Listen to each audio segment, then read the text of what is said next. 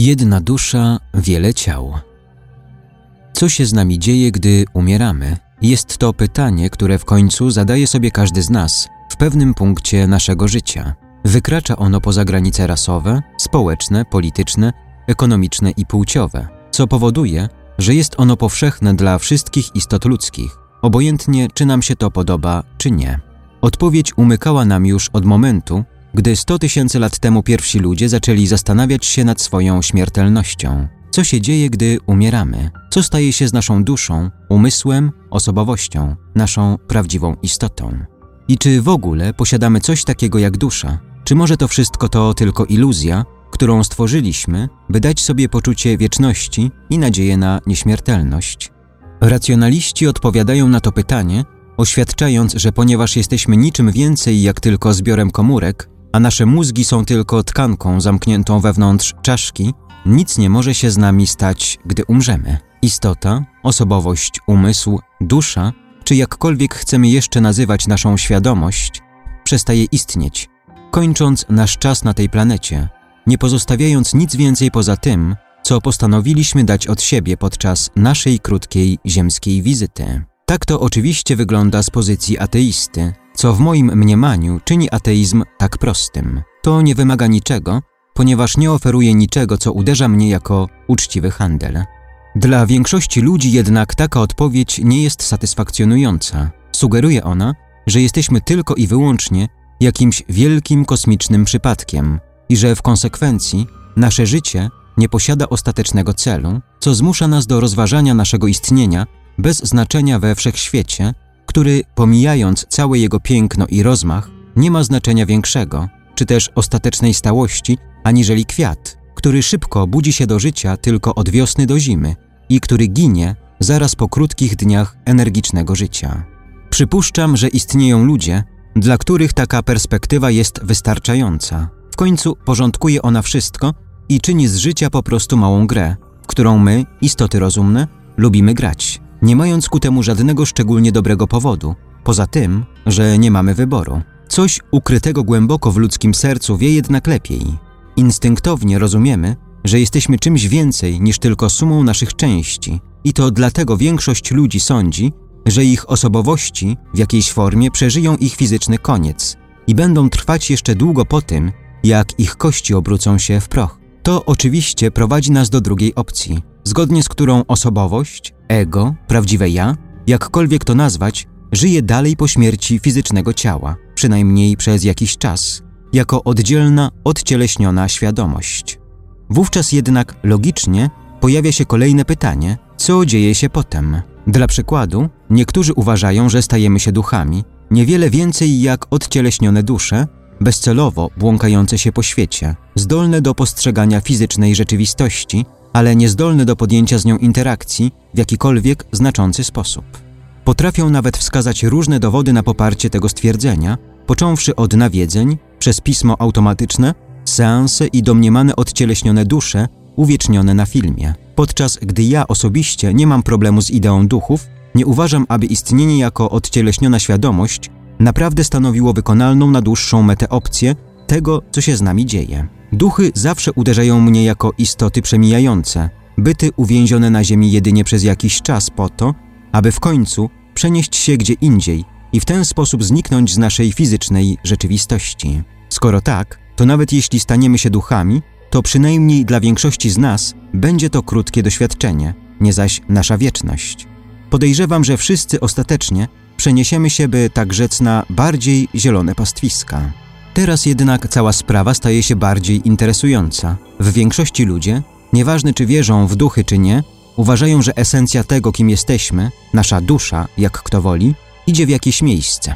Niebo jest dla większości ulubionym miejscem przeznaczenia, miejscem, w którym nasza świadoma osobowość, nieograniczana już przez limity i ciężary fizycznego istnienia, przebywa w wiecznym stanie błogości i radości przez całą wieczność. Niektórzy dodają do tego jeszcze wiarę w piekło, wieczny stan udręki dla tych, którzy odwrócili się w stronę zła i zostali skazani na bytowanie w niekończącym się stanie agonii, boleści i strachu. Obydwa stanowiska trapi jednak ten sam problem. Postrzegamy nasz czas spędzony tutaj, na tej planecie, jedynie jako mrugnięcie oka wieczności, a decyzje, jakie podejmujemy lub jakich nie udaje nam się podjąć, gdy przebywamy w ciele, mają głębokie i wieczne konsekwencje. To niestety ogranicza fizyczny świat jedynie do czegoś niewiele większego od kosmicznej wylęgarni, która istnieje tylko po to, by rodzić nowe dusze, z których każda spędzi w niej krótki czas przed wzniesieniem się lub potencjalnie upadkiem w stronę swojego ostatecznego przeznaczenia. Podczas gdy niewątpliwie ta idea czyni to pojedyncze życie niezwykle ważnym,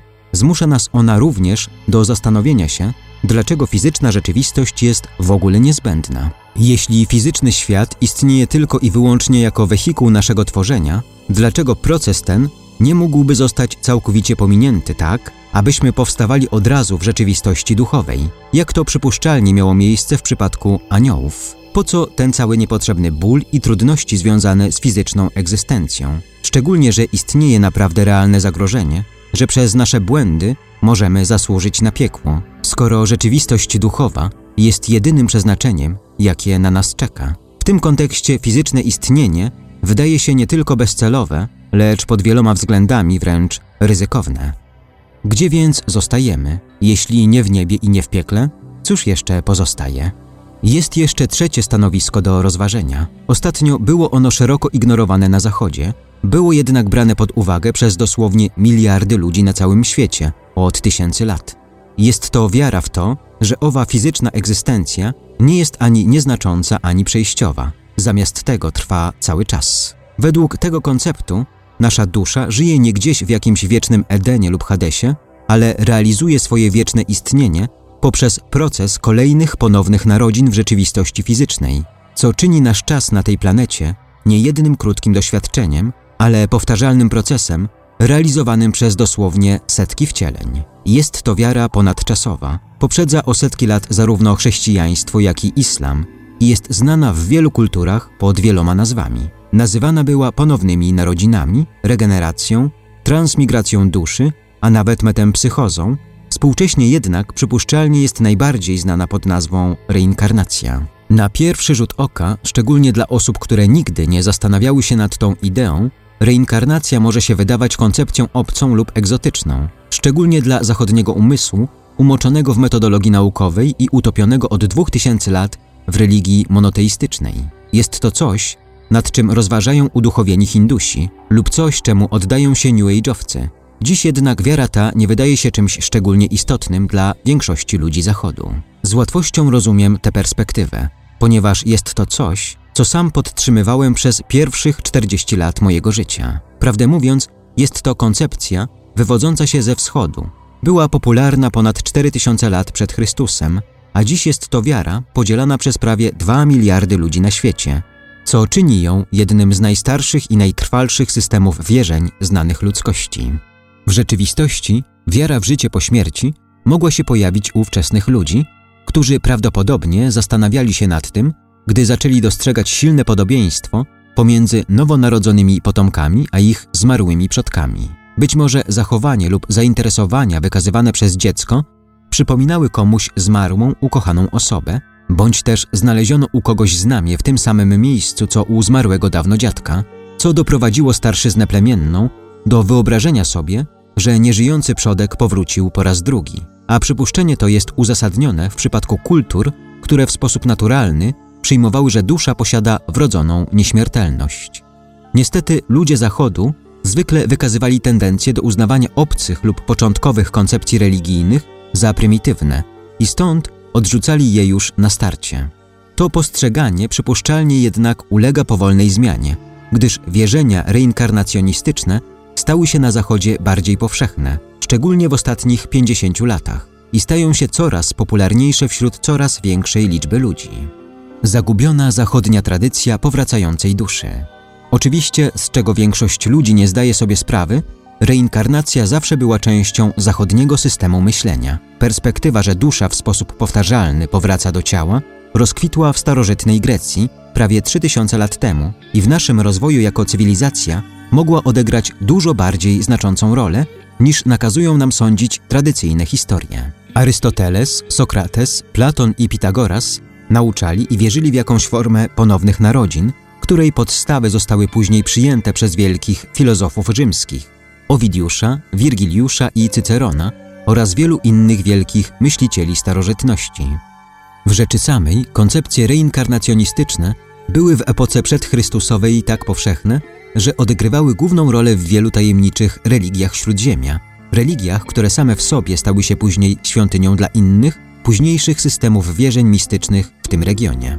Wówczas reinkarnacja, daleka od bycia czysto obcą koncepcją, była tak naprawdę szeroko rozpowszechniona i mogła w silny sposób wpłynąć na kształt i siłę filozofii greckiej i rzymskiej. Jeszcze większe zaskoczenie dla wielu ludzi stanowi jednak fakt, że koncepcje reinkarnacjonistyczne stanowiły również część niektórych bardziej mistycznych gałęzi tradycyjnej religii Zachodu, począwszy od sufich w islamie, skończywszy na gnostykach w pierwszych wiekach chrześcijaństwa, włączając nawet tradycje hasyckie i kabalistyczne w judaizmie. Tak naprawdę w tych czasach idea reinkarnacji rzeczywiście rozkwitła i szczególnie w przypadku chrześcijaństwa stała się nieomal dominującym systemem wiary w pierwszych kilkuset latach istnienia Kościoła, do momentu, gdy została zepchnięta do podziemia przez bardziej tradycyjne, niereinkarnacjonistyczne gałęzie chrześcijaństwa. Pisma jej proponentów były uznawane za heretyckie i palone. Koncepcja reinkarnacji została z takim powodzeniem stłamszona przez Kościół rzymskokatolicki, że dziś niewielu chrześcijan w ogóle zdaje sobie sprawę z tego, iż była ona kiedykolwiek elementem ich wiary. Dlaczego została ona stłumiona? Oczywista odpowiedź brzmi: zagrażała władzy. Religia Zachodu w dużej mierze jest uzależniona od wiary w to, że przeznaczeniem człowieka jest umrzeć raz i zostać osądzonym, co ma na celu utrzymać nad nim kontrolę. Jednakże jeśli chodzi o obietnice wielokrotnych ponownych narodzin, reinkarnacja powoduje, że proklamacje papieża, wielkiego Mufiego lub jakiegokolwiek innego rządzącego w danym czasie stają się przejściowe i, prawdę mówiąc, nic nieznaczące. Jako taka, reinkarnacja stanowiła zagrożenie dla samego istnienia Kościoła, co uczyniło z niej bardzo niebezpieczną ideę, którą należało albo stłamsić, albo oplakietkować jako heretycką, aby utrzymać podstawę władzy Kościoła. W efekcie koncept ten, poza Azją, pozostał w większości nieznany przez okres prawdopodobnie 17 do 21 stuleci. Jej odrodzenie na Zachodzie było jednak nieuniknione wraz z nastaniem epoki oświecenia w XVIII wieku, gdy niegdyś dawno zapomniane pisma starożytnych Greków stały się znów dostępne i można było wyznawać zabronione wcześniej idee bez ryzyka utraty życia, takie zakazane koncepcje jak reinkarnacja stały się coraz bardziej popularne, szczególnie wśród elity intelektualnej epoki. Pośród tych, którzy wierzyli w jakąś formę wielokrotnych narodzin, były takie znamienite osobistości jak między innymi Charles Dickens, Ralph Waldo Emerson, Benjamin Franklin, Shakespeare, Leonardo da Vinci i Voltaire. Co to znaczy reinkarnować? Od momentu ponownego wejścia do zachodniej świadomości, reinkarnacja przeszła jednak przemianę. Nie jest to już niekończący się krąg cyklu życia, o którym nauczali Hindusi i buddyści. Stała się ona raczej szkołą wyższej edukacji, stworzoną, by wznieść nas na jeszcze wyższe poziomy oświecenia duchowego. To właśnie dlatego, gdy Hindusi i buddyści wraz ze swoimi zachodnimi kolegami reinkarnacjonistami wypowiadają się na ten temat, często wydaje się, że mówią w dwóch różnych językach. Dzieje się tak dlatego, że na pewne sposoby tak właśnie jest. I właśnie tutaj pojawia się zamieszanie. W hinduizmie dusza jest po prostu uwięziona w niekończącym się cyklu ponownych narodzin, którego nie można nigdy przerwać ze względu na ciągłą konieczność zrównoważenia karmy. W efekcie, wraz z każdą inkarnacją do ciała, ludzka osobowość, produkt uboczny leżącej u jej podstaw duszy, która dała jej życie, kumuluje w sobie pewną ilość złej karmy, którą należy odpracować w celu odzyskania równowagi. Część tej karmy można odpracować w trakcie życia w formie dobrych uczynków. Rzadko jednak wystarcza to do odpracowania całego długu, który musi być spłacony w następnym życiu poprzez kolejną inkarnację duszy, która może być cięższa, po to aby można było spłacić trwający dług karmiczny. Przy rzadkich okazjach żywot może być tak przykładny, że osoba może się urodzić w wyższym stanie lub w wyższej kaście, mówiąc językiem Hindusów, z reguły jednak zła karma ma tendencję do przeważania nad dobrą karmą i akumulując się wciąż wraz z każdym wcieleniem, dokłada do rosnącego długu, który wciąż musi być równoważony, wydłużając tym samym cykl ponownych narodzin. Rzecz jasna, jeśli osoba zbierze zbyt dużo złej karmy, może narodzić się ponownie nie jako osoba, ale jako zwierzę lub nawet, zgodnie z niektórymi naukami, jako martwy obiekt, taki jak głaz. Ta wiara nazywana jest transmigracją duszy i również stanowi główny element hinduskich nauk. Buddyzm natomiast, rozumiejąc proces reinkarnacji w z grubsza taki sam sposób co hinduizm, różni się od niego tym, że naucza, iż cykl ponownych narodzin można przerwać poprzez osiągnięcie nirwany, dosłownie oświecenia, w tym też momencie cykl się kończy. Oświecenie oznacza po prostu stanie się świadomym swojej własnej natury i rzeczywistości zawartych w czterech szlachetnych prawdach, jak wyjaśnił Gautama Buddha ponad 2000 lat temu. Są to pierwsza, żyć oznacza cierpieć powodu niedoskonałości natury ludzkiej i otaczającego nas świata. Druga, przyczyną cierpienia jest przywiązanie do rzeczy ulotnych. W efekcie ochota lub pożądanie rzeczy. Trzecia, można się nauczyć, jak pozbyć się tych przywiązań. I wreszcie czwarta, proces osiągania oświecenia jest progresywny i może się rozciągnąć na wiele wcieleń.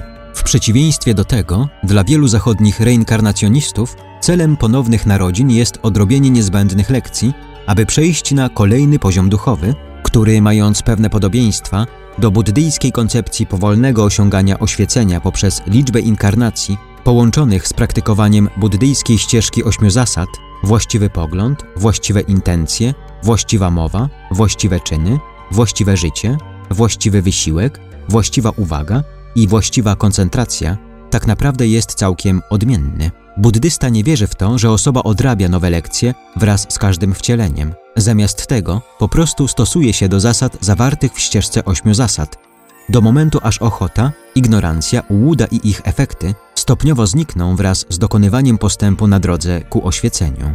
W zachodnim systemie myślenia przywiązanie nie jest postrzegane jako przyczyna problemu, choć generalnie uznaje się, że obsesyjne przywiązanie do rzeczy może przynieść szkodę rozwojowi duchowemu. Inna istotna różnica między wschodnią a zachodnią koncepcją reinkarnacji jest związana z jej postrzeganiem, a dokładnie z postrzeganiem samego reinkarnowania. Hinduizm uznaje duszę, esencję Boga, za generator każdej inkarnacji, przy czym indywidualna osobowość lub ego stanowią przejściowy wyraz tej duszy.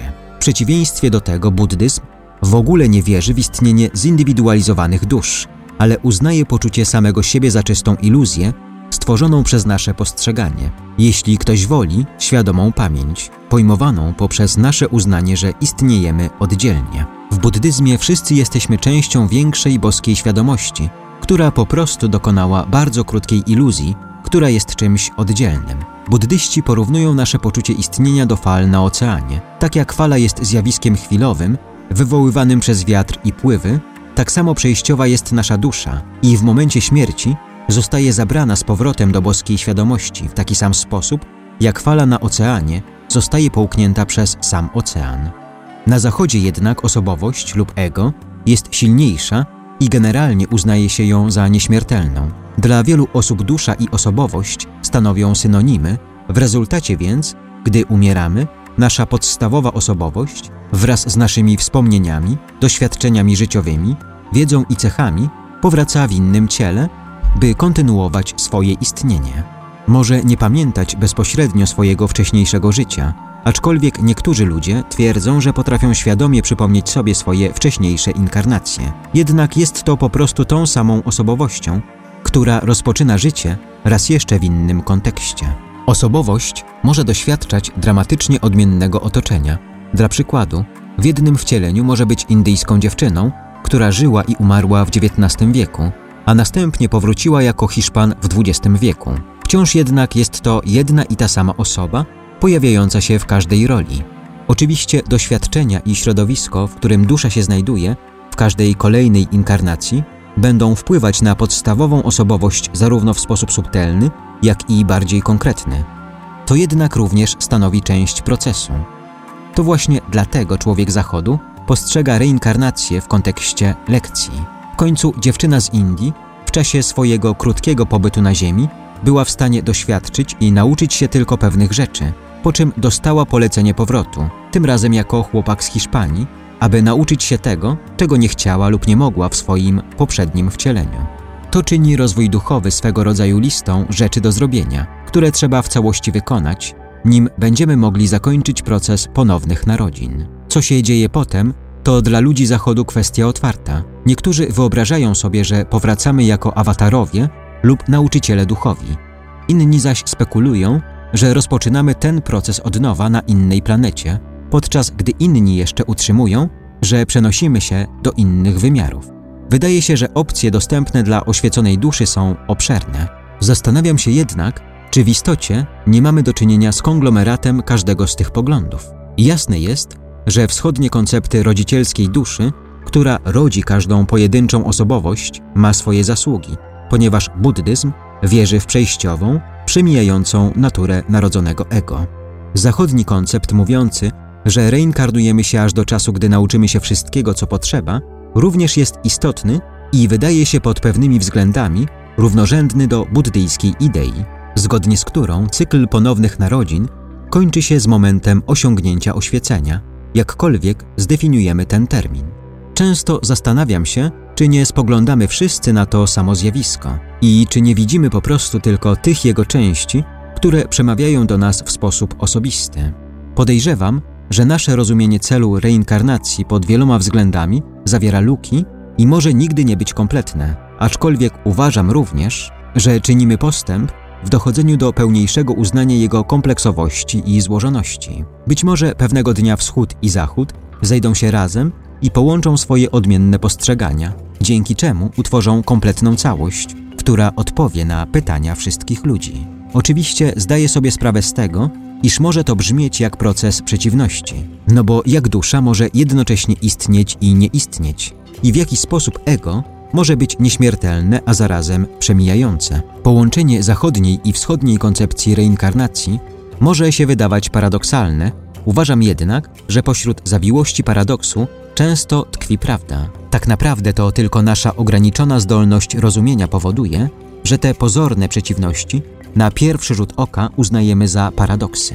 Zastanawiam się, czy nadal tak będzie, gdy znajdziemy wewnątrz siebie zdolność do rzeczywistego zrozumienia na poziomie, który przy naszych obecnych możliwościach mentalnych nie jest możliwy. Z drugiej strony, być może nasze rozumienie tych koncepcji zachodzi nie na poziomie umysłu, lecz na poziomie duchowym, na który wielu ludziom trudno wejść. Być może ostatecznie naszym celem nigdy nie było pełne zrozumienie tego, jak działa reinkarnacja i że to od niej może się zaczynać cała przygoda. Może pytanie o to, co się dzieje, gdy umieramy, nigdy miało nie doczekać się odpowiedzi, a jedynie zostać zgłębione, bo to właśnie dzięki poszukiwaniu, nie zaś koniecznie znalezieniu, następuje wzrost. Możliwe, że tak naprawdę tkwi on tylko w porzuceniu naszej żądzy znalezienia odpowiedzi, którym sami dajemy szansę, aby nas odnalazły. W efekcie możemy być jak ten człowiek, który tak gorączkowo poszukuje skarbu, nie zdając sobie sprawy, że szuka go w samym środku kopalni złota. Gdyby po prostu rozejrzał się i zobaczył bogactwo, które lśni dookoła niego, zrozumiałby, jak głupie było to całe jego żarliwe poszukiwanie. Być może my musimy uczynić to samo. Jeff Allen Danelek, New Dawn Magazine. Tłumaczenie i opracowanie Ivelios. Czytał Hubert Chłopicki.